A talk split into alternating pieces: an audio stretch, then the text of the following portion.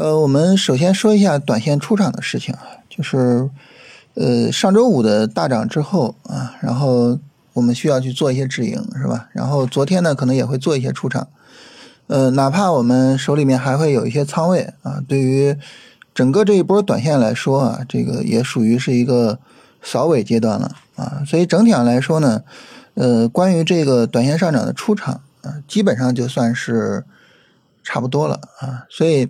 这一次的短线操作我们就算结束了啊，就不再去聊它了。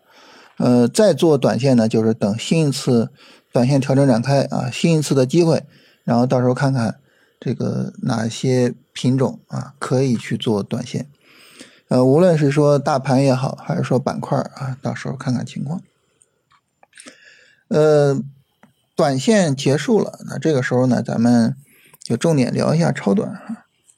呃，整个的一个上涨啊，只要说三十分钟还没有破位，呃，我们呢就不把这个超短给停止了啊。那么虽然说昨天啊，这个上证五零是一个大跌啊，然后带动着上证指数也是大跌，对吧？但是呢，上证五零呢，它毕竟没有跌破啊，我们前面反复说啊，二六六零左右的位置啊，它毕竟没有破位，所以这个时候呢。那么超短啊，准确的说就是三十分钟小波段这个操作，其实我们还是要去做准备的啊。这样的话呢，就是如果说你比如说市场跳得大了啊，跌破了二六六零，好，那我们能够及时的停止操作，能够规避风险。但是呢，如果说市场哎再涨一波是吧，三十分钟再拉一波，那这个时候呢，我们也能进去仓位啊，也不至于说。啊，这个日线、短线出场了，然后我们就完全就就踏空掉了，对吧？所以这个超短呢，我们呃有机会做啊，该做能做做一些，那么两边儿啊都会比较从容啊。它跌下去呃比较从容，它涨起来呢也比较从容。所以呢，这个时候就要好好的去盯一下这个超短的机会。这个超短啊，我们刚才说了哈，还是围绕着这个上证五零啊最强的这个指数来聊，就因为这个指数它没有破位是吧？没有破位，我们就可以持续的去做。呃，那这个时候你比如说你说我做什么板块呢？你会发现这个和五零啊，呃，他们相关的这些板块啊，其实很多都跳大了，或者是涨得太高了，都不太好做了啊。能做的板块呢不是那么多，嗯。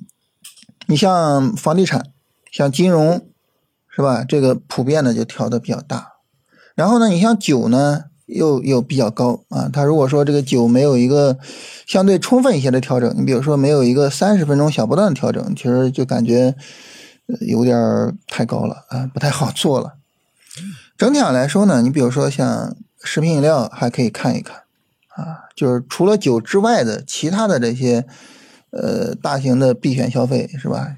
还可以看一看。所以整体上来说，可做的板块不是很多啊。食品饮料跟酒，我们前面也反复的说啊，等于它这也是一波一波的炒，其实也炒了好几天了啊。然后其他板块呢，你像比如说像药什么的，像什么这个半导体是吧？呃，昨天涨挺好，但是呢，你得等它调整才能做呀。所以这个时候就导致呢，如果说我们今天去做进场。哎，有可能说板块不是很好选。一般来说啊，呃，我们考虑就是第一个，我做这个操作主要是为了啊避免说市场还有拉升，但是我踏空了，是吧？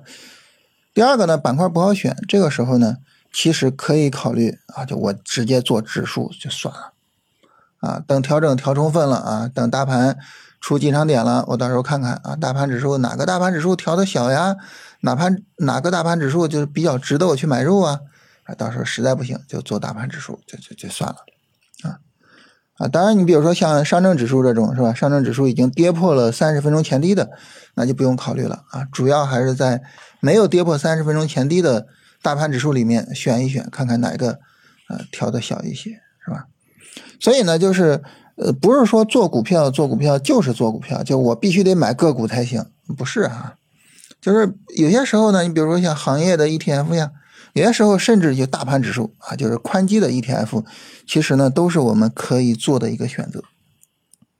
对于我们来说呢，我们不用太去介意，就我究竟是做大盘指数啊，是做行业啊，还是做个股，我们要考虑的是什么品种能够给我带来比较好的风险收益比啊。那么哪个品种能够帮助我比较好的去控制风险啊，能够比较好的去博取收益，我就做哪个。至于说我去做大盘也好啊，做行业也好，还是做个股也好，不重要，无所谓啊。所以呢，就是这里边还是说什么呢？就如果说我们觉得哎行业不好选，个股不好选，就可以去做大盘。啊，如果说比如说你说哎我有选定的个股，我觉得这个个股的风险收益比，我觉得我是很满意的。那好，那我们就可以做个股嘛，对吧？这是整体上来说就是这个方面啊。最后呢，跟大家呃简单提一嘴吧哈，就是。昨天啊，走的比较好的板块，其实可以好好看一下，就是后续有没有可能引领大盘，有没有可能引领市场。我觉得整体上来说，就是三个大的方向比较明显一些。第一个方向呢，就是医药的方向。当然，这个逻辑大家也知道哈，就是因为现在大家囤药是吧？股市之所以涨，是因为你着急上药店里买药。第二个方向呢，是半导体的方向啊，就是芯片。芯片跟半导体呢，它的逻辑一直就是国产替代啊。最后一个方向呢，就是信创啊。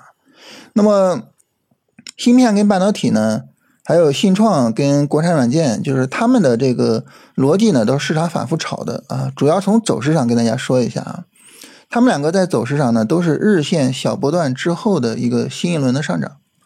所以，如果说这个日线小波段能够带动一个相对来说，呃，还比较。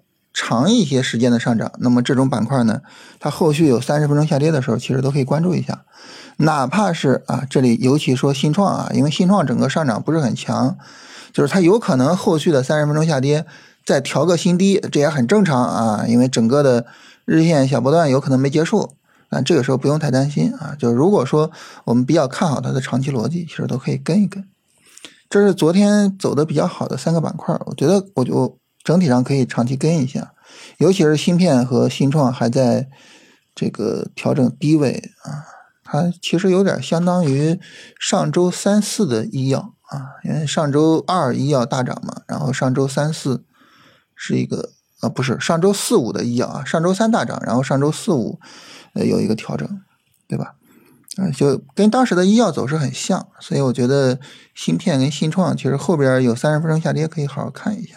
呃，基本上就跟大家聊这些吧，哈，就整体上来说，这是一个超短机会。但是这个超短机会呢，因为整体的一个行情呢，从底部到现在涨了很长时间了，所以这个时候呢，呃，注意一下控制风险啊，就就这么一个情况啊。